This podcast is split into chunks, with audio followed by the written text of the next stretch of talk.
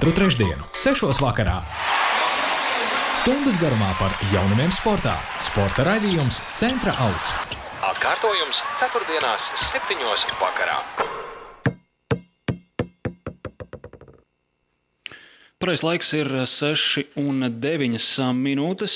Kā jau katru trešdienu no 6 līdz 7 vakarā rietumu radio eterā skan sporta raidījums Centra Auts. Arī šovakar raidījumā intervijas aizkulises pateiktais un apslēptais, un ar jums studijā Valters Krugļikaus un Andris Sudmalis. Labvakar! Sāksim šoreiz ar rubriku pašu spēkiem, nevis ar sarunu laukuma centrā. Pašu spēkiem! Pašu spēkiem diezgan tradicionāli mēs sākam ar basketbolu, un par to mēs esam runājuši. Tomēr arī ziemas laikā ir tāds populārs sporta veids, populārākais laikam jau īsti nē. Uh, it sevišķi ņemot vērā rezultāts, jo līdz tam patīk uzvaras, un to uzvaru mums ir ļoti maz. Šodien ir iespēja um, pārtraukt zaudējumu sēriju, vai tas tiks izdarīts. Nu, laikam jau, ka drīzāk nē, ja, ja, ja, jājautā par prognozi, protams, novēlam, lai tas, tas izdotos. Um, nu, pat bez došanās laukumā Liepājas vīriešu basketbola komanda šodien ir piekāpusies. Šodien ir zaudējusi jau. Nu, tā varētu teikt. Un liek par sevi runāt. es, gan, es gan biju domājis to, bet Jā. iespējams, ka arī tev. Bet, nu, labi, pagaidīsim spēles Protams. gaitu un iznākumu, un tad, tad, tad runāsim par rezultātu. Jā, tad, um, Svaigākās ziņas kopš vakardienas, kas bija zināmas, jau tas, ka vēl trīs spēlētāji ir devušies prom no basketbola kluba Liepāja. Tas ir centra, centra spēlētājs Radoslavs Pekovičs, viņa tautietis vēl viens serbs Stefans Sinovets. Liepājnieks, starp citu, nu, var teikt, ka komandas līderis tajos dažos mačos, ko viņš Liepājā pavadīja, vidējais efektivitātes rādītājs 24,7. šķiet, var, var apskatīties. Tūlīt pārbaudīsim avīzē, kur zemes vārds tavā sagatavotajā un, rakstā 24,7. Jā, un, un Toms Butrīms, vēl viens, vēl viens uzbrucējs, kurš arī nespēlēja daudz. Viņš ieradās Liepā ar domu, ka viņš varētu būt kaut kur pa vidu starp pirmo komandu un otro komandu. Um, uzspēlēja, izskatījās cerīgi. Uh, tad bija veselības problēmas nelielas, un tagad, tagad ir prom. Nu, un uh, Jans Vainauskas arī um, Liepājas kluba ģenerālmenedžeris, kurš arī tika pieslēgts klubam pavisam, pavisam nesen. Šķiet, ka janvāra sākumā. Jā, ar, ar domu par nu, tādu darba organizāciju, par, par, par ikdienas darba kvalitātes uzlabošanu.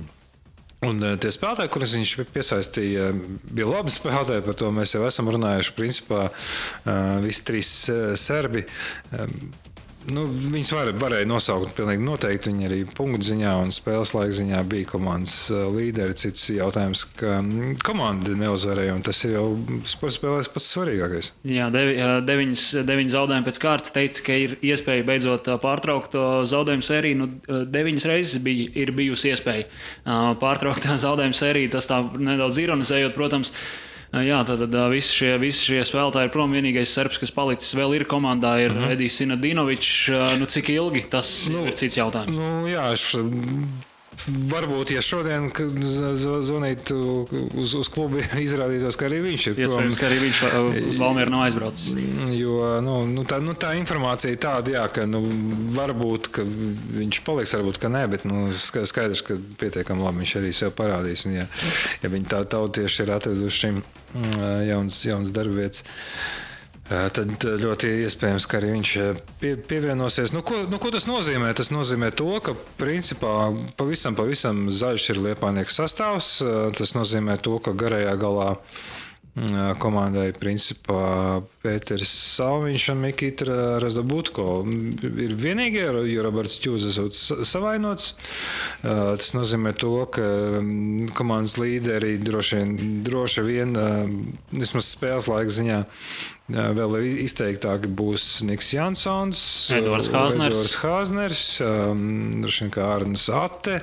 Iespējams, jā. Lielāks spēles laiks, acīm redzot, vēl lielāks um, Valteram Vuciņam, varbūt arī Uvim Bārnam. Nu, Nu, mēs jau par to runājam. Pri, principā situācijā, kad komanda zaudē spēles uh, citu pēc citas, uh, nu, starp citu, pagājušajā gadā, uh, 8. decembrī, tieši mačā pret Valmieru sākās šī mūsu neveiksma josla, kas bija arī ļoti sāpīgs zaudējums, ņemot vērā atsevišķi to, to Nu, jā, kas bija jau uh, nu, visiem līdzjutējiem, likās, ka uzvarēta spēle. Un, Nu, uh, principā bija. tā uz laukuma iz, uh, izskatījās, ka arī spēlētājiem izskatījās, ka spēle jau ir uzvarēta. Nu, uh, Tradicionālā latviešu nelaime. At- Atceroties arī izlases spēles. Jā, pirm, pirmdienas izlases spēle ir īpaši. Jā, nu, iespējams, iespējams, varam to norakstīt uz to, ka esam latvieši. Jā. Kas to lai zina? Lai gan nu, negribas jau arī sev, sev tik zem, zem vērtēt. Protams, un, protams. protams, protams, mēs arī uzvarētu, un uzvarētu, uz- uzvarētu labi. Jā, bet, uh, bet, bet nu, Lietuvāniekiem pavisam maz, kas ir palicis pāri ne tikai no sezonas sākuma sastāvā, bet arī no se, sezonas vidas pārbūves. Un, nezinu, vai pat ir, vēr, vai ir vērts atkārtoties to, ko mēs esam teikuši. ka Skaidrs, lai il- ilgtermiņā gūtu panākumus, ir um, izvēlētai stratēģijai jādarbojas, jāturas pie sastāva. Mm, Sastāvam jābūt saspēlētam, uh, basketbolistiem jāsaprot citam, um, citu jā, jāzina galu galā kombinācijas, jāprot tās īstenot un realizēt. Un tas, ka savu, savu reizi tas, tas neizdosies, tas, tas ir viens. Jā, bet, bet šī mētāšanās no grāva grāvī un um, tā mētāšanās, acīm redzot, nav saistīta tikai ar atsevišķiem cilvēkiem, bet tas izskatās pēc kaut kādas nu, tā, tā kluba, kluba rokraksta tieši tā. Ka, to Stalkbergs man šķiet arī vienā no mēdījiem eh, principā runāja par, runāja par to, ka, Par to, ka klubam ambīcijas uh, pēkšņi kļuva citas. Jā, un kas, kas ir kā, kā okay, ir, ir ļoti normāli ambīcijām. Ambīcijām ir jā, jābūt, jā, bet nu, katrā ziņā nu, nevar, nevaram nosaukt, acīm redzot, kaut kādu vienu uh, klubu darbinieku vai klubu treneri par vainīgu. un Tur jāskatās, acīm redzot, ir, ir kaut kur dziļāk. dziļāk. Katrā ziņā šobrīd varam teikt, varbūt, ka nākamā sezonā, nākamajā sezonā viss kardināli mainīsies un pēkšņi Niks Jansons ar Eduardu Hāzneru būs viena no līderiem Liepājas Nu, kluba un potenciāls ir. viena no labākajiem spēlētājiem. Liepājas klubs stabili, ba- lielā mērā pateicoties viņa sniegumam, bruģēs vietu dalībai um, apvienotās līgas izslēgšanas spēlēs, bet uh, šobrīd, katrā ziņā, uh, kamēr sezona uh, tikai vēl pamazām tuvojas beigām, izskatās tā, ka divas sezonas ir izmestas vējā. Uh, Tā izskatās, un man īsti nepatika kluba Instagram kontā rakstītais par to, ka, ka, ka īsti cerība vairs nav uz iekļūšanu top 6 starp Latvijas klubiem. Ja mēs paskatāmies tabulā, mums ir par vienu spēli mazāk nekā Latvijas universitātē un par vienu uzvaru mazāk nekā Latvijas universitātē, kas nozīmē, ka divu spēļu laikā, ja mēs, piemēram, uzvarētu šodien Valmieru un pēc tam arī Latvijas universitāti mājās, kas nozīmē, ka mēs pēc būtības jau būtu Latvijas basketbolīgas playoffā. Un uh, vēl viena, vai pat div, divas nianses ir um, valgas, valgas iespējama izstāšanās, Ir kas samaz, ir izstājusies. Jā, šodien Ok. ir bijusi ziņa par to arī Latvijas-Igaunijas lapā. Ir Ok. uh, izņemta komanda no Jā. tabulas. Kas, kas nozīmē, ka mūsu konkurentiem, valmieriešiem un uh, universitātes studentiem ir par vienu uzvaru mazāk, mums par vienu zaudējumu mazāk. Uh, Un vēl viens aspekts ir uh, Jurmāls Betsēfa neskaidrā situācija, lai gan mm. tur iespējams, ka vairāk tiešām runa ir par to, ka Jurmāls klubs varētu gribēt mm, saņemt vairāk finansējumu. Es tiešām nianses nepārzinu, bet nu, cik esmu dzirdējis, ka tā situācija ir, varētu būt tāda, ka, ka tās spekulācijas par klubu iespējamo darbības pārtraukšanu vairāk saistās ar eh, to, ka nav saņēmis klubs eh, tik daudz finansējumu vai vispār finansējumu. Cik tam nepieciešams, un, ja jūrmālnieki izstājas, nu, tad Lietuvā principā automātiski Jau esam playoffā, jā. jā, kas ir patiesībā sakot. eh, eh, Ļoti, ļoti, ļoti liels counterēps būtu Latvijas basketbolam, jo nu, arī šo, šo, šobrīd principā, Latvijas basketbola līga ar esošajām komandām eksistētu septiņu komandu formātā, nu, kas ir Nu, kas ir nepieņemami? Kas Nu, ir nepieņemami maz uh, sporta veidam, kurš šobrīd Basketbolā Latvijā, manu, manuprāt, nu, tiešām piedzīvo tādu savu veidu renesansi. Jā, Nu, vispār, ja mēs runājam par sabiedrību, Jā. par izlasi mēs to nevaram runāt šajā modelī. Jā, mēs ar, mēs ar, es ar paziņām runāju par to, ka pēc būtības mēs varam uh, savākt vēl vienu izlasi, uh, nu, 10 līdz pat 12 spēlētāji, kur nav ša, šī brīža izlases modelī, kas būtu pilnīgi cita, cita komanda. Uh, paņem 4 no NBA, paņem 5 no Eirolandes, tie jau ir Jā. 9 spēlētāji. Peiners, tā. uh, Žants Peiners, kurš uh, nu, šajā spēlē nevarēja palīdzēt savainojumu dēļ, tie ir 10 spēlētāji. Tie paši, kas neatbrauc Jakovičs ar Gražulu, tie ir divi, vēl divi spēlētāji, 12 spēlētāji komandā, cita izlase, pavisam cita izlase.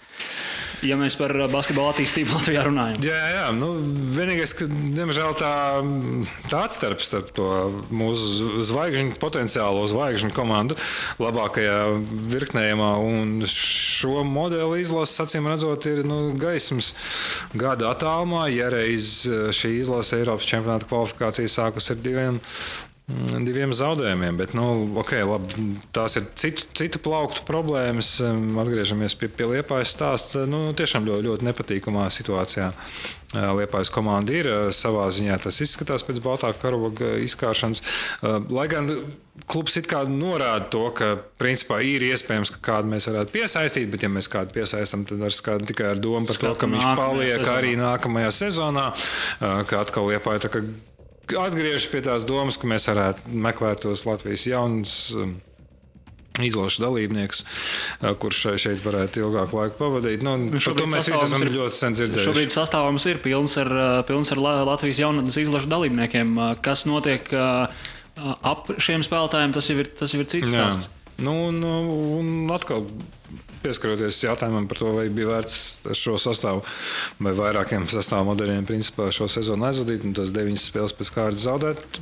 Jā, mēs varētu paņemt varbūt spēlētājs no LBL 2 komandas tikai, ko tas dotu viņiem un komandai un klubam kopumā, ja šī komanda cīnās tur par pēdējo vietu ceļa, par pēdējo ceļazīmu uz LBL 2 rietumu, pat nevis kop, kop, kopvērtējumu. Jā, bet- astotādā vieta rietumos pagaidām.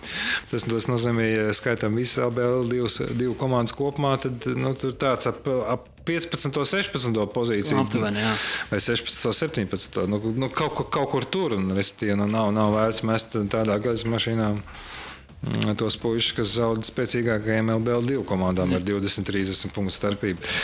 Tā kā viss ir slikti. nu, kā, Šajā brīdī ir jāsaka, viss slikti. Jā. Diemžēl viss, viss ir slikti, lai gan eh, pirms, cerī, pirms sezonas cerības bija lielas. Tiešām cerēju uz astotnieku, un arī sniegums patiesībā sakot, epizodiski bija, bija ļoti labs. Bet uh, kaut kur kaut kādas stīgas um, šajā, šajā organizācijā nu, neskan tā. Kā, Nu, Dažas pārbaudītas tā izskatās. vajadzētu, vajadzētu pārskaņot mūzikas instrumentu. Ja mēs ejam mūzikas metaforās, jā, tad uh, ģitāra ir jāpārskaņo šajā brīdī. Nu, varbūt ne šajā brīdī, bet jāsāk jau par to domāt. Jā. Pavisam noteikti. Labi, liekam punktu sāpīgajiem, runājam par patīkamo hokeja klubs Liepā. Pirms tam pārtrauka Liepainieku uzvaru sēriju, bet nu, tā diezgan pārliecinoši, viegli un ļoti arī skaisti, varam teikt. Nu, cerams, atgriezās uz uzvaru takas. Šobrīd tas ir pirmais solis 7-1 pagājušā nedēļā pret ā, Dienaburgu. Ā, Iespējams, ka tieši pret Dienaburgu Liepainiekiem būs jāspēlē arī izslēgšanas spēle pirmajā kārtā. Nu, katrā ziņā situācija turnīra tabulā nemainīsies. Šobrīd Liepā ir trešā un Olimps ar kurbadu. Nu, ja mēs vēl skatāmies uz to, ka Liepā ir aizvadījis vairāk spēļu, mazāk punktu, nu, šobrīd izskatās, ka Liepā varētu drīzāk būs trešā vai ceturtā komanda.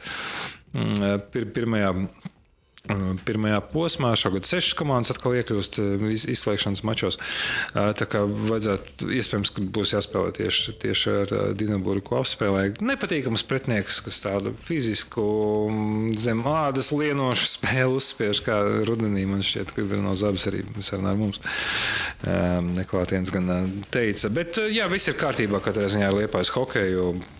Es ceru, ka vēl labākā kārtībā būs izslēgšanas spēlē. Es domāju, ka komandai ir, ir pa spēkam mm, finišēt, mm, iekļūt finālā vispirms, un pēc tam arī Finišēt pirmajā vietā. Starp citu, šorīt Dzindars Mielevskis, mūsu kolēģis, sarunājās ar Bruno Jā. Zābiju. Tā kā šo sarunu arī varat noklausīties un noskatīties mūsu mājaslapā un arī Facebook lapā Rietumu radio.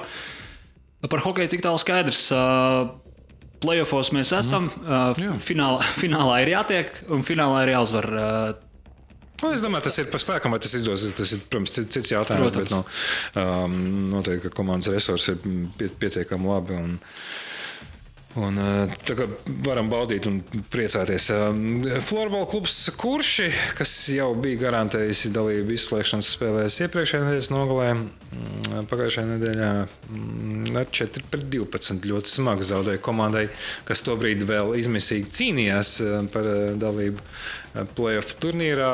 Un šī uzvara gan Irlavai Avant nepalīdzēja, jo Valmierieši arī lielisks regulārās sezonas izskaņa aizvada. Un līdz ar to ir labi paliek ārpus playoff zonas. Nu, tāpēc varbūt arī es šobrīd iz- izklausos vēl domīgāks nekā.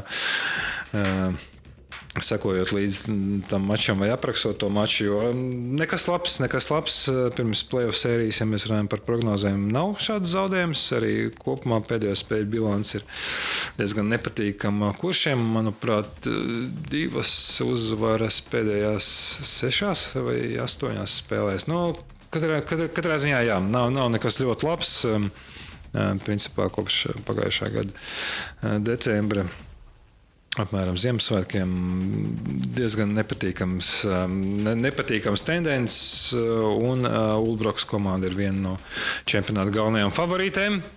Um, Līdz ar to nu, skaidrs, ka smagu, smagu dueļu gaida kurš, bet uh, viņiem viss iespējas pierādīt to, ka laukumā viņi spēj daudz ko vairāk. Un jā, arī nu, playoff, gan hokejs, gan playoff basketbols. Un jādomā, ka arī playoff florbols būs pilnīgi citādāks, jādomā fiziskāks. ā, Kuršiem viss iespējas tieši fiziskā florbolā arī Ulbroku, ar Ulbroku pacīnīties. Nu, laiks rādīs, laiks rādīs. Saku, par, par optimismu šeit īsti pagaidām optimistam. Man, es gribētu, lai optimisms balsot, balstītos nevis cerībā un ticībā mūsējiem, bet eh, komandas pēdējā laika sniegumam un rezultātiem. Nu, Nu, tie pagaidām ja pirmais punkts ķeksīts, atķeksējam ir, tad par otro ir daudz jautājumu. Jā. Uh, Liepais dāmas mēs nepieminējām. Jā, basketbolu, basketbolu Liepais dāmām nepieminējām. Pirmajā spēlē eh, Baltijas līnijas ceturdaļfinālā, eh, kas nor- noritēja viesos eh, Rīgā, Liepainietis zaudēja ar 72 pret 75 RSU komandai. Uh, nu, skatoties to vēsturi, izskatījās, ka, ka tomēr RSU beig, beigās tiks pusfinālā, ņemot vērā, ka viesos parasti uzvarēja Liepainietis un mājās parasti Liepainietis zaudēja pēdējo divu sezonu kontekstā. Jā, lai gan pirms tam bija pilnīgi pretēji. Liepainietis pilnīgi uz, uzvarēja metot RSU grozos un RSU mū, mūsējā laukumā. Jā, un, un jā, otrajā, otrā spēle Lietpājā pierādīja to, ka arī savā mājās mē- mēs varam uzvarēt. Nu, pat, pat neuzvarēt. Nu, pat sagraut, nu, jāsaka, sagraut pretinieku. Plus 30 beigās divas spēles. 94, 61 šajā spēlē, jā, un uh, 163 pret 133 uh, divu spēļu summā. Tā kā meitenes malacis, pirmais solis ir spērts. Sestdien, svētdien, Final Four Baltijas eh, Rīgā. Nu, eh, finālā nespēlēsim droši vien. Gan, Nu, arī Kaspars Mainieks uh, pirmdien bija pie manis uz sarunu, un arī viņš nu, neizklausījās optimistiski par to, ka var, bet, protams, viņš teica, ka jācīnās un uh, iespējas Nu jā, ir. viņš- Nu, ko, viņš, ko viņš citu var pateikt? Viņš cenšas arī iepotēt eh, mūsu meitenēm pārliecību un ticību, ka var pacīnīties ar TTT Rīgu mm, vismaz vienā spēlē. Es eh, ticu tam, ka viņš darīs visu, lai, lai komanda tiešām arī pacīnītos un nedotu iespējas vieglai pastaigai TTT komandai, bet nu skaidrs. Kas ir TTT, Baltijā, pat arī Nu, Eiropā. Eiropas kontekstā labi, noteikti viens no tomēr, visas sieviešu basketbola vēstures, viens no flagmaņiem. Tomēr. Uh, Nu, vēsture ir laba lieta. Jā, jā, protams, Latvijas arī šobrīd- basketbola izlase ir bijusi Eiropas čempiona. protams.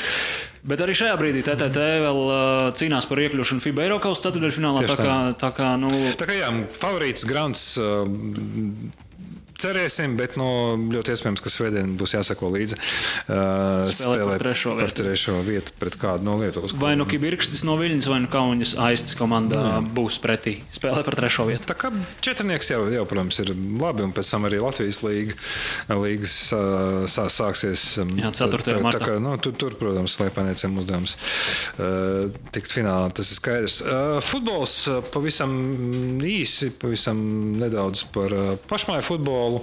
Liepāja futbola klubam Liepājas karš papildinājums, es teiktu. Ne katru brīdi ierodas Latvijas virslīgā spēlēt. Nu, es ceru, ka spēlēs, jo piemēri ir bijuši dažādi. Mm, futbolists, kuram ir gan pagājušā gada Āfrikas nācija kausa izcīņas pieredze, fināla turnīra pieredze, Jā, gan pasaules, pasaules kausa. Ai, tas, nu, šie, šis vārdu salikums pieredze pasaules kausā, nu, tas patiešām... Turklāt Tunisijai tā bija vienīgā uzvara tajā turnīrā. 2-1 pret Panamu, manuprāt, kur, kurā spēlēja uh, futbolists, kurš sauc Ramī Bedui. Tunisietis tātad var spēlēt uh, centra aizsargā, labās malas aizsargā, un šeit ir spēlējis arī balsta pusarga mm, pozīcijā, bet, nu, zinot liepainieku vēlmes, visticamāk, viņš ir kā aizsargs. Nu, Kristēra Tobera aizvietojot. Ir ņemts, nu, jā, nu, Kristērs Tobera. Vēl pirms tam arī Žersons bija, bija mm -hmm. paņemts, tā kā divi, tādi centra aizsargi ar, ar labiem CV. Ja runājam par CV, uh, tas nepalīdzēja uzvarēt uh, pārbaudas mačā pret Helsingborgu. Tur Mansijā Fortiņš guva liepainieku vienīgo vienīgos vārdus. Rezultāts spēles beigās bija viens pret trīs. Tātad joprojām bez uzvarām, pieci pārbaudas mači kopā Kipras divās treniņu nometnēs.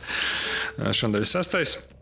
Un, Panākumu nav labākais rezultāts. viens viens pret Klūžas Universitātes vienību, kas ir Rumānijas otrās spēcīgākās līgas komanda. Bet, uh, Nu, atkal jau līdz ar to slikti rezultāti nav pamata ļoti lielam optimismam, bet nu, varbūt virslīgā viss būs citādāk. Runā, ka vēl klubs, Liepais klubs meklē uzbrucēju, un tas uzbrucējs nav izslēgts, ka arī būs ar tādu labu, labu CV. Tā gaidām, cerams, ka būs skaļš transfers, par ko atkal priecāties.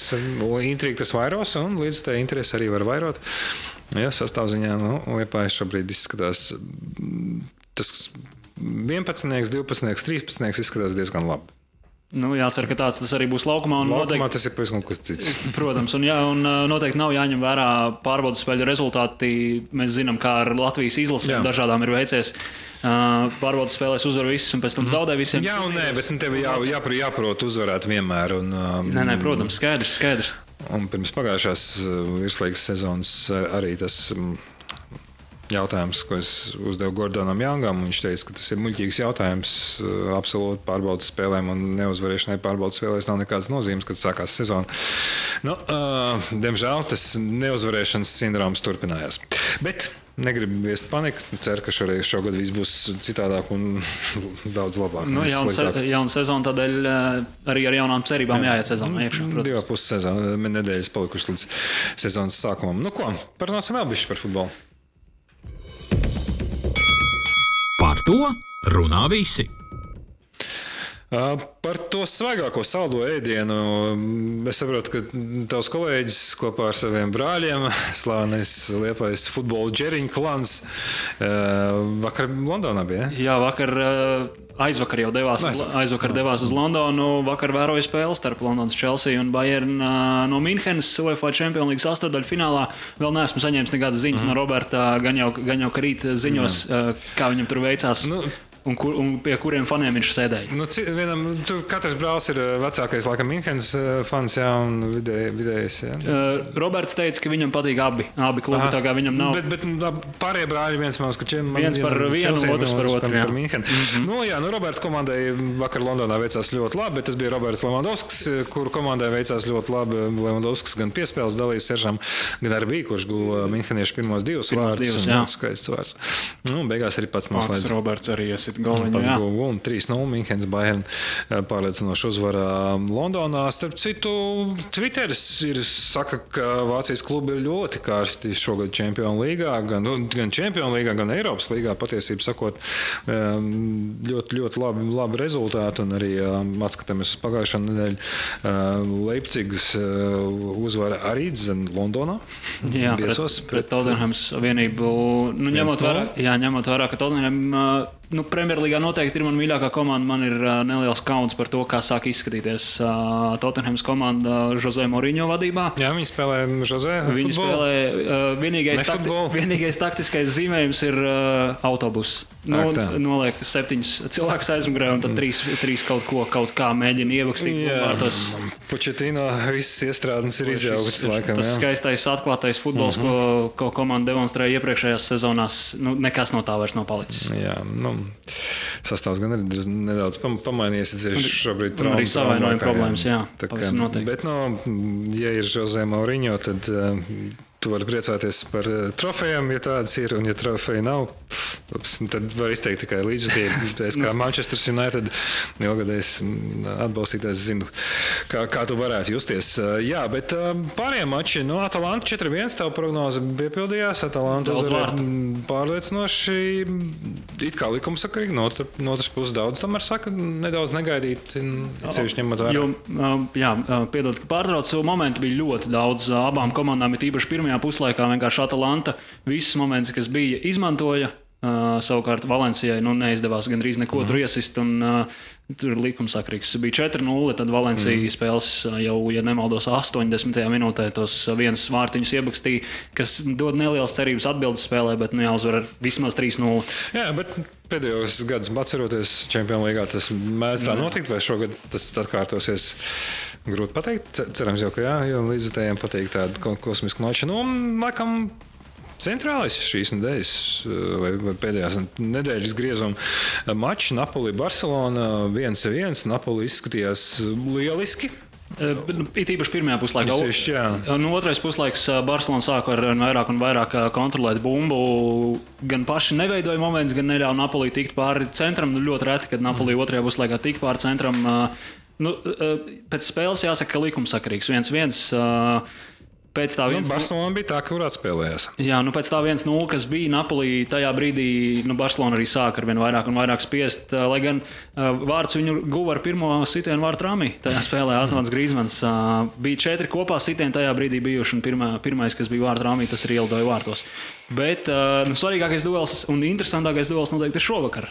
Manchester City pret Real Madrid sacensties šī brīža uh, Spānijas līgas uh, līdervienība pret uh, Anglijas uh, Premjerlīgas uh, otrās, uh, otrās vietas ieņēmējiem šajā brīdī. Nu, Jā, ļoti- nu, tur vēl skaties, Lesterē. Es domāju, vēl pacīnīsies ar, iespējas. ar, ar City. Un City pret Madrides Reāli laikam oficiālās spēlēs pat nereiz nav uzvarējis. Tā kā nu, favorīti laikam ir Madrides eh, komanda, kas eh, Zidāna pēc Zidāna atgriešanās ir atkopusies. Tā vismaz daudziem šķiet. Lai gan sezonas sākums arī bija tāds, jāsaka, atbaidošs pat no, arī no spēles stila viedokļa. Edens Hazards uh, šīs sezonas dārgākais pirkums mm -hmm. vēl joprojām neko nerāda. Jā, no Zārs, tikai- Zārs arī vienos savainojumos. Viņam vienā sezonā vairāk savainojumu, vairāk izlaisto spēļu savainojumu dēļ nekā līdz šajā karjerā. Tāda statistika esmu arī eh, redzējis. Kā, Un arī tikai divu vārtu guvumi. Kā, nu, ne, nu, pagaidām neataisno sev liktās cerības. nu, Nu, labi, bet tie savainojumi, ko tu minēji, tie, noteikti jā. ir viens no galvenajiem faktoriem. Un, arī lielām zvaigznēm mainot, mainot klubus, bieži vien ir bijis tā, ka nu, Torres Chelsea nebija Jā. jā. tas pats Torres, kas bija Liverpoolē, un Ševčenko eh, jā. Arī Chelsea. Eh, Nebija tas pats, kas eh, Milānā, un, piemēram, droši vien, ka vēl vairākus var, var atrast. Mm, Daudz, daudz, daudz zvaigžņu. Bet, bet nu skaidrs, ka, jā, protams, ka no Zāra bija gaidīt, gaidīts daudz vairāk. Jā, un tāpat jāpiemina tad otrs, jo šīs dienas spēlē Lionu pret Juventus. Tad Francijas, Francijas ā, šobrīd, ja nemaldos, viņi nav ļoti augstu Francijas, līgā, Francijas līgas kopvērtējumā, bet ā, spēlē uzbrukošu fut- futbolu, skaistu futbolu. Un Juventus pēc Mauricio Sarī atnākšanas nespēlē Sarī futbolu, bet spēlē Juventus futbolu, kas ir ā, vairāk no aizsardzības, bet ā, un ar maz gūtiem vārtiem. Nu, redzēsim, redzēsim kā tajā Nu, spēlē. nomināli, protams, Juventus ir favorīts un turklāt diezgan liels favorīts. Lai gan mm. mēs ra- ra- raugāmies atkal uz to pašu Itālijas A sēriju, uh, tur redzam no, tādu. Mm, uh, Tri, trijotni, laikam, kas tā ir reāli pretendē Jā, uz šobrīd- vadošiem Inter, Inter, Ju- Lazio un Juventus un Juventus. Lazio, kas ir laikam pēdējā laika lielākais tāds Jā, uh, tur čīzoja mobili sit vienu pēc vienu vārds, bet, viens nu, vārds pēc otriem. jā, Patīkams pārsteigums ļoti labi. Jo skaidrs, ka Milāns Inter atzīst un Juventus ā, šobrīd arī izskatās pēc, pēc grāmata no, no, ve- no vecajiem ā, zvaigžņotajiem klubiem. Pēc grāmata laikam šobrīd Milāna vienīgais neizskatās. Nu, eh, No Roma arī. arī Roma ne īpaši, lai gan no Romai pēdējā nu, Roma, Roma arī par tādu lielu grāmatu nekad nevarētu uzsākt. Viņi bija vienmēr ļoti vadošs klubs un, un populārs klubs mm. un atpazīstams, bet no Gra- Grandi jau tomēr bija Juventus, Milāna un, un Inter. Abas Milānas komandas, jā. Mm. Tad tik tālu par eh, Čempionu līgu, bet tagad ieskatīsimies, kas mums jāredz eh, šajā un arī turpmākajā nedēļā. Tas ir jāredz. Nu, pēc aptuveni 20-22 minūtēm sāksies uh, basketbola kluba Liepā izbraukuma mačs uh, Valmierā. Uh, šo spēli tiešraidē varēs vērot, bet uh, tikai līgas, Latvijas-Igaunijas apvienotās līgas YouTube kanālā. Uh, Sestdien, pulksten divos uh, Latvijas hokeja līnijas spēle Liepājas hokejas uzņems uh, Prīzmas vienību. Sestdien piecos mūsu sieviešu basketbola komanda Rīgā aizvadīs Baltijas līgas fināla četrnieku pusfināla spēli pret TTT, un šī mača tiešraidi piedāvās sporta centrs. Savukārt Svētdienas Olimpiskā centra vieglatlētikas manēžā ikvienam interesantam būs iespēja izmēģināt savus spēkus telpu orientēšanās sacensībās. Ļoti interesanti. Es pagājušajā gadā izmēģināju, un mm. to kas tad ir telpa orientēšanās, kas ir orientēšanās eh, vispār un kā varēs piedalīties, cik tas maksās, vai vispār kaut kas maksās. Eh, mūsu šīs dienas eh, viesis sarunā laukuma centrā neklātienes viesis Matīs Ratnieks. Viņš ir Latvijas orientēšanās federācijas pārstāvis. Katru reizi, kad esmu bijis orientēšanās sacensībās Liepājā, katrā ziņā abās tajās telpu orientēšanās sacensībās, viņš šeit ir bijis. Viņš zina, pazīst gan Liepāju, gan arī orientēšanos, protams, ļoti labi. Cerams, ka arī mūsu klausītāji labāk varēs iepazīst pēc šīs sarunas. Jā, tagad klausāmies sarunu laukuma centrā ar Matīs Ratnieku, bet šajā brīdī es, Valders Krugļikovs un Andris Sudmals, mēs no jums sakam uz tikšanos. Jā, jā tiekamies jau nākamā trešdien. Vislabāk! Vislabāk! Saruna laukuma centrā. Mēs gribam pēc iespējas vairāk cilvēkus iepazīstināt ar šo sporta veidu, ar šīm aktivitātēm, lai cilvēki vairāk kustās, un tāpēc, eh, pateicoties uh, Liepājas domas atbalstam, mēs šogad visu to pasākumu varam piedāvāt uh, pilnīgi bez maksas, uh, lai vairāk cilvēki izmēģina un varbūt pamēģina arī citus orientēšanās veidus. Jūs, jūs rakstat relīzē, ka mm, šī ir iespēja iepazīt orientēšanos sportu jaunā veidā, un tas jaunais veids, es tā saprotu, ka arī ir runa tieši par telpu orientēšanos, jā? Jā, tieši tā, jā. Uh, atmiņas, loģiskās domāšanas un izveicības uh, trenēšana. Ja tas bija pagājušais gads, tad tas bija pērn, kad teicāt, ja nē, tad varbūt iepriekš, bet atceros, ka minējāt, ka, ka principā orientēšanās telpās ir kā šahs ar kartu rokās. Ļoti daļa. Jā, tā ir taisnība, tāpēc, ka tev ir jāspēj uh, skrienot lielā ātrumā, jāspēj savas orientēšanās spējas salīdzināt ar skriešanas ātrumu. Un bieži vien, ja kāds no šiem elementiem klibo, tad uh, uzrādītājs laiks vairs nav tik labs, ja tu skrien pārāk ātri un nelasi karti, tad tu vari apmaldīties un beigās uh, tav, tavs skriešanas ātrums un rezultāts varbūt tas pats kā tam prātīgajam, kas neskrien tik ātri. Tāpēc uh, ar šaha galdiņu rokā, tas arī faktiski ir tev jāizdara pareizi gājieni, lai atrastu punktus. Jā. Daudz sporta veidu pārstāv to saka, un droši vien, ka visiem arī ir taisnība, kam vairāk, kam mazāk, bet, bet noteikti ir. Saucot savus sporta veidus nu, par sportu gudriem cilvēkiem. Nu, orientēšanās, ja reiz tas salīdzinājums ar šahu, tad acīm redzot vēl dubultā, jā? Uh, jā, tāpēc, ka nu tā tas ir, jo citos sporta veidos tev ir jāstrādā kaut kādas uh, noteiktas kombinācijas un tā tālāk, bet šajā sporta veidā skrienot tev visu laiku ir jāpieņem kaut kādi varianti un jādomā, kā tu nonāksi no viena punkta līdz nākamajam. Un tev ir jāspēj arī lasīt šo karti, kas katru reizi ir citādāk un vienmēr tas ir pārsteiguma elements. Tāpēc, ka orientēšanās uh, pasākumi vienmēr notiek jaunās vietās un nav nekad uh, vienas un tādas pašas situācijas. Tas uh, orientēšanās nenotiek stadionā, tā notiek uh, visur, kur vien, uh, jebkur uh, brīvā dabā, tāpēc tas ir, teiksim, tā savādāk nekā, pieņemsim, kādā, nu, nezinu, futbols vai skriešana, vienkārši, jā, kaut kā tam līdzīgi. Uh, šāhu es spēlēju, brīdži arī spēlēju, kā divas gudras uh, spēles, un uh, pagājuši gadu uh, orientēšanās, nu, negāja nemaz tik viegli. Kas vēl jāzina, jo tur diezgan specifika, tā, tā tās leģendas prasa nolasīt tomēr tās kartas schēmas. Tātad, nu, varu ieteikt uz sacensībām apstīties iepriekšējā gada kartas, kas ir brīvi pieejamas internetā, mēs viņas arī publicēsim sociālajos tīklos, un principā mēs nodrošināsim šogad arī bezmaksas orientēšanās apmācības, bet pēc īsti nekas nav jāzina. Galvenais ir jābūt uh, gatavam izkustēties un uh, saņemties atnākt uz šo pasākumu, jo būs gan uh, bezmaksas apmācība pirms uh, paša sākuma, un tur arī mūsu instruktors izstāstīja, kā tas notiek, un šogad piedāvāsim arī atklāto distanci, jeb tautas distanci, kur nav nekādu laika ierobežojumu, varēs iziet jebkādu kontrolpunktu skaitu, apmeklēt brīvā secībā, tāpēc arī pēc aplaudies, tu vienmēr nonākot pie jebkura no kontrolpunktiem varēsi sevi atrast kartē. Un, uh, ja pēc tam jūties uh, drošāks, kas iepazinies ar šo sacensību veidu, droši vari pieteikties vēlreiz, te pašā dienā un startēt, uh, tad jau arī, nu, tajā tīstajā sacensību distancēs, kur ir noteikti varianti, kuri tev ir jāatšķetina.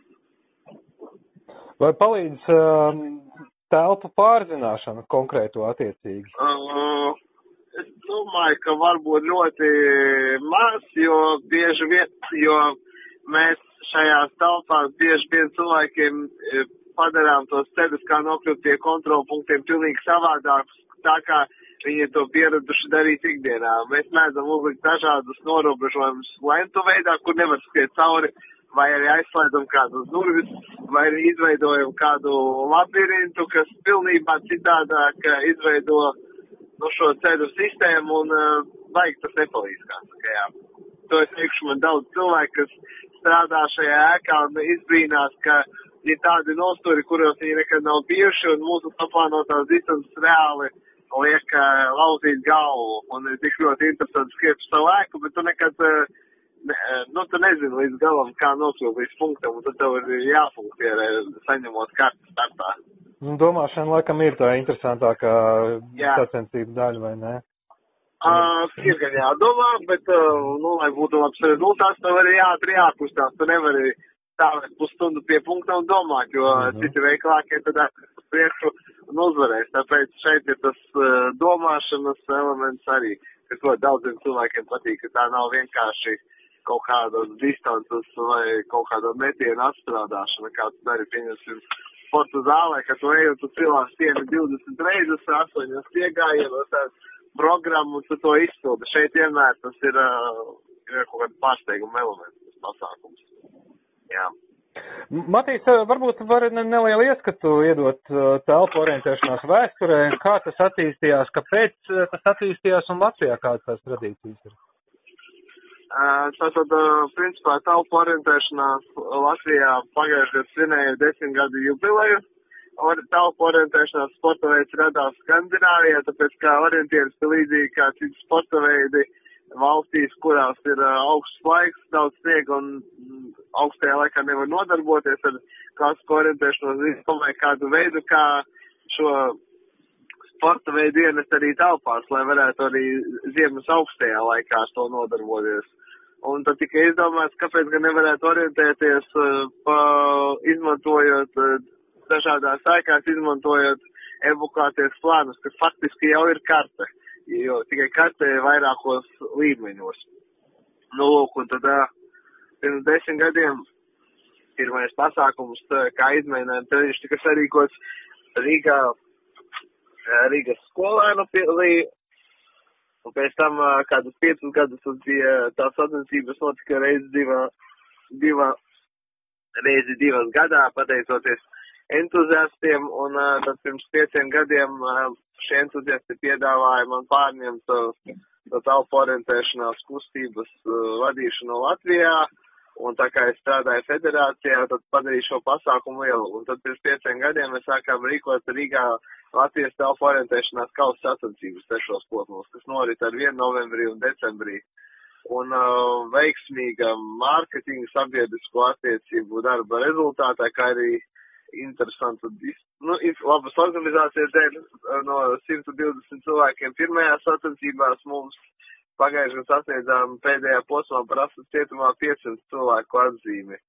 Un uh, cilvēkiem tas ir vienkārši ļoti iepaticies, un tāpēc arī tagad uh, no janvāra līdz pat uh, martam vairākās Latvijas pilsētās, kā piemēram Siguldā, Valmierā, Salkrastos, Jelgavā un tagad arī Liepājā paši klubi, mūsu biedri rīko šādas sacensības. Un man ir prieks tas, ka šis sporta veids ir attīstījies un esmu devis tādu kā pirmo grūdienu pirms tiem gadiem sākot organizēt šīs sacensības augstākā līmenī.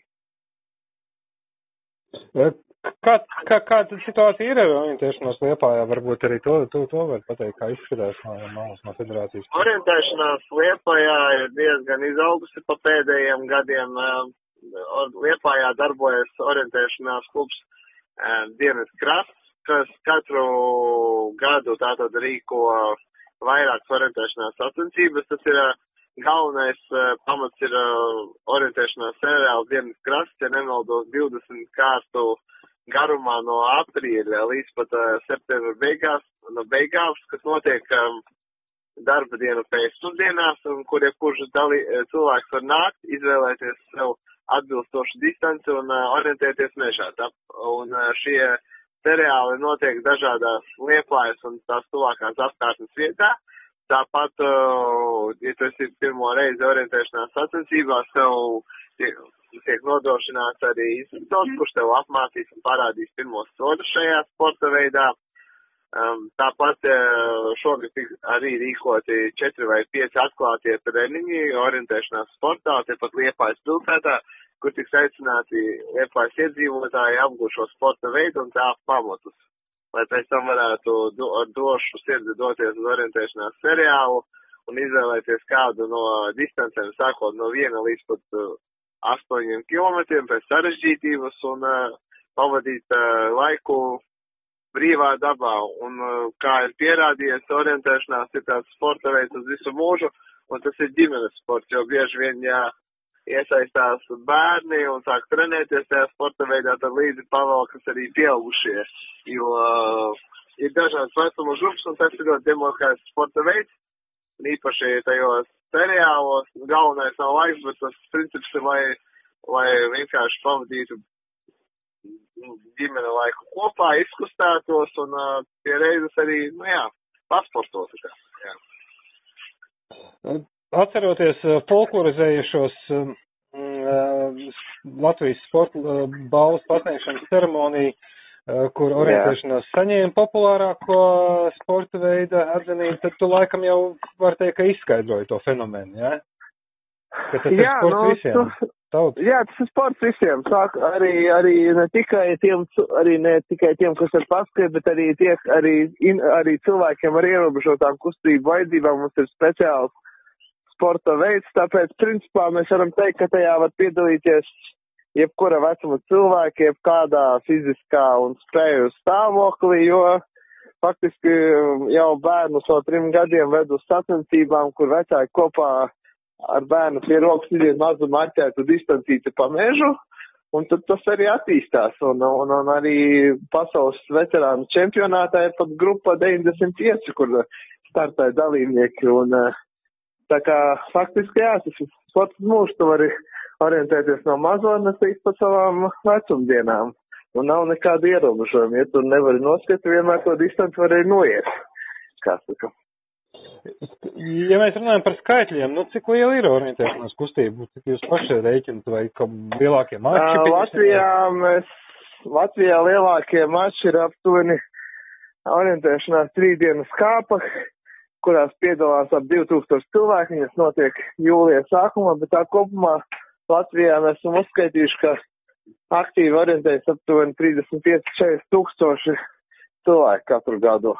Tas ir kopā skaitot seriālu, sacensības un visādi stāvu orientēšanās mačus, to mēs uzskaitām savā reģistrā, tāpēc. Ir unikālie droši... cilvēki, nevis tādi. Jā, jā, unikālie cilvēki, jā, unikālie cilvēki, un mēs varētu teikt, nu, ka mēs faktiski esam lielākais tautas sports. Tautas sporta veids Latvijā, jo nevienā sportā tik daudz tādu cilvēku laikam nav, jo, man liekas, lielākā daļa sporta veidu kaut kādā savā veidā tomēr ir profesionāla, un tāpēc, jā, pie mums var nākt jebkurš un jebkādā stāvoklī, jā, nu tā kaut kā. Nu, milzīgs skaits par to prieks, protams, ka valsts, valsts kust, cerams, ka kustēsies uz priekšu. Uh, varbūt uh, var noslēgumā arī atklāt, kurš tad veido trases uh, un kā tas, kā tas notiek fiziski. Nu, ja mēs atgriežamies tieši pie telpu orientēšanās, es domāju. Telpu orientēšanās šajā gadījumā mums trases veido mans kolēģis kartogrāfs Aigars Vārna, viņš ir no talsiem. Pagājušajā gadā tika uzzīmēta karte. Kartes zīmēšana notiek tā, ka iegūst uh, plānus ugunsdzēsības no telpu apsaimniekotājiem, tad kopā ar apsaimniekotājiem vai ēkas īpašniekiem tiek nolemts, kurās telpās gaitiņos mēs dalībnieks varēsim laist iekšā un kuros nē. Un tad pēc mājās pie datora tiek zīmēta kasta un attiecīgi arī saplānota distance un dažādi varianti, kā dalībnieki veiks uh, šos maršrutus. Un pēc tam atliek tikai izdrukāt šīs kartes un, un, un Nu jā, un, un tad uh, sacensību dienā tiek izvietoti kontrolpunkti, kas ir elektroniskās atzīmēšanās iekārta. Dalībniekam katram tiek piešķirts čips, un tad viņi iepriekš reģistrējoties dodas distancē. Un katram startā tiek iedota karta. Paveic distanci un nonāk finišā. Nu, tā īsumā raksturojot to. Liepājas pašvaldības pozīcija ir bijusi tāda, ka pēc jaunas sabiedriski uh, nozīmīgas ēkas atklāšanas, tā tiek pēc iespējas vairāk eksponēt un dažādos sarīkojumos aktivitātes iesaistīt. Orientēšanās telpās ir bijis lielajā dzinterā, ir Jā. bijusi un būs Olimpiskā centra vieglētiks manēžā, vai par tenis hālu neesmu domājis vai runājuši ar pašvaldību? Un, tā ir laba ideja, to mēs vēl neesam pārunājuši, būšu Liepājā, noteikti pārunāsim. Mm -hmm noteikti mēs vēl neesam arī bijuši pašā lielajā Lots uh, olimpiskajā centrā. Tā kā uh, ļoti iespējams, ka nākamgad kādā no šīm ēkām mēs rīkosim, vai arī pat šogad rīkosim vēl kādu telpu orientēšanās posmu. Noteikti saskaņosim uh, idejas ar sporta pārvaldi, un ja, un ja šīs sacensības turpinās uh, gūt uh, liepainieku interesi, tad domāju, ka arī uh, kādā no šīm jaunajām ēkām drīz varēs redzēt, varēs uzzināt par vēl kādām telpu orientēšanās sacensībām.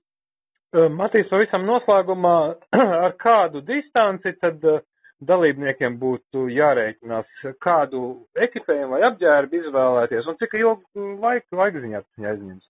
Uh, dalībniekiem vēlams, principā, vilkt jebkuru apģērbu, kas viņiem ir ērts sportošanai iekšā, tie tie ir tikpat labi šortiņi un īsais krekls, jo visas telpas ir apkurinātas. Vienīgais noteikums, ko mēs lūdzam dalībniekiem ievērot, ir uh, pārvietoties maiņas apolos, ko mēs rūpīgi kontrolējam tīri, lai, nepie, lai telpas paliktu tīras pēc mūsu sporta. Uh, Un uh, par laiku runājot, nu, tad tas uzvarētāja laiks distancēs tiek viena, mums ir divas distances, ja mēs runājam par sporta grupu. Uh -huh. uh, tad laiks ir aptuveni uzvarētājiem 10-15 minūtes, nu, kopējais laiks, kur, kurā aizņem divu distanču veikšanai 25 minūtes uzvarētājiem. Savukārt, uh, tad tiem, kas startē atklātajā grupā, tas limits ir uh, divi ar pus stundas no pirmā starta brīža līdz finišu slēgšanai, tāpēc uh, droši var doties nesteidzīgā pastaigā 2-3 km kaut kur aptuveni tā distancē, ko sanāk noskaidrot vien, vienā reizē, jā, tā aptuveni. Labi, uh, tad uh, svētdien 1. martā, jā, cikos? Jā, 11. ir reģistrācija, 11. ir reģistrācija un pirmais starts ir 11.45. tās var nākt no droši arī vēlāk, jo starts ir atvērts no 11.45, ja nemaldos, līdz diviem dienām, un tad jebkurā šajā mirklī tu vari doties distancē. Un uh, finišs tiek slēgts uh, pustrijos. Tāpēc, ja tu arī netiec uz 11, tu vari droši nākt arī uz 12, pieregistrēties mierīgi un doties distancē. Labi, Matīs, liels paldies par izsmeļošu informāciju, lai jums izdevies pasākums.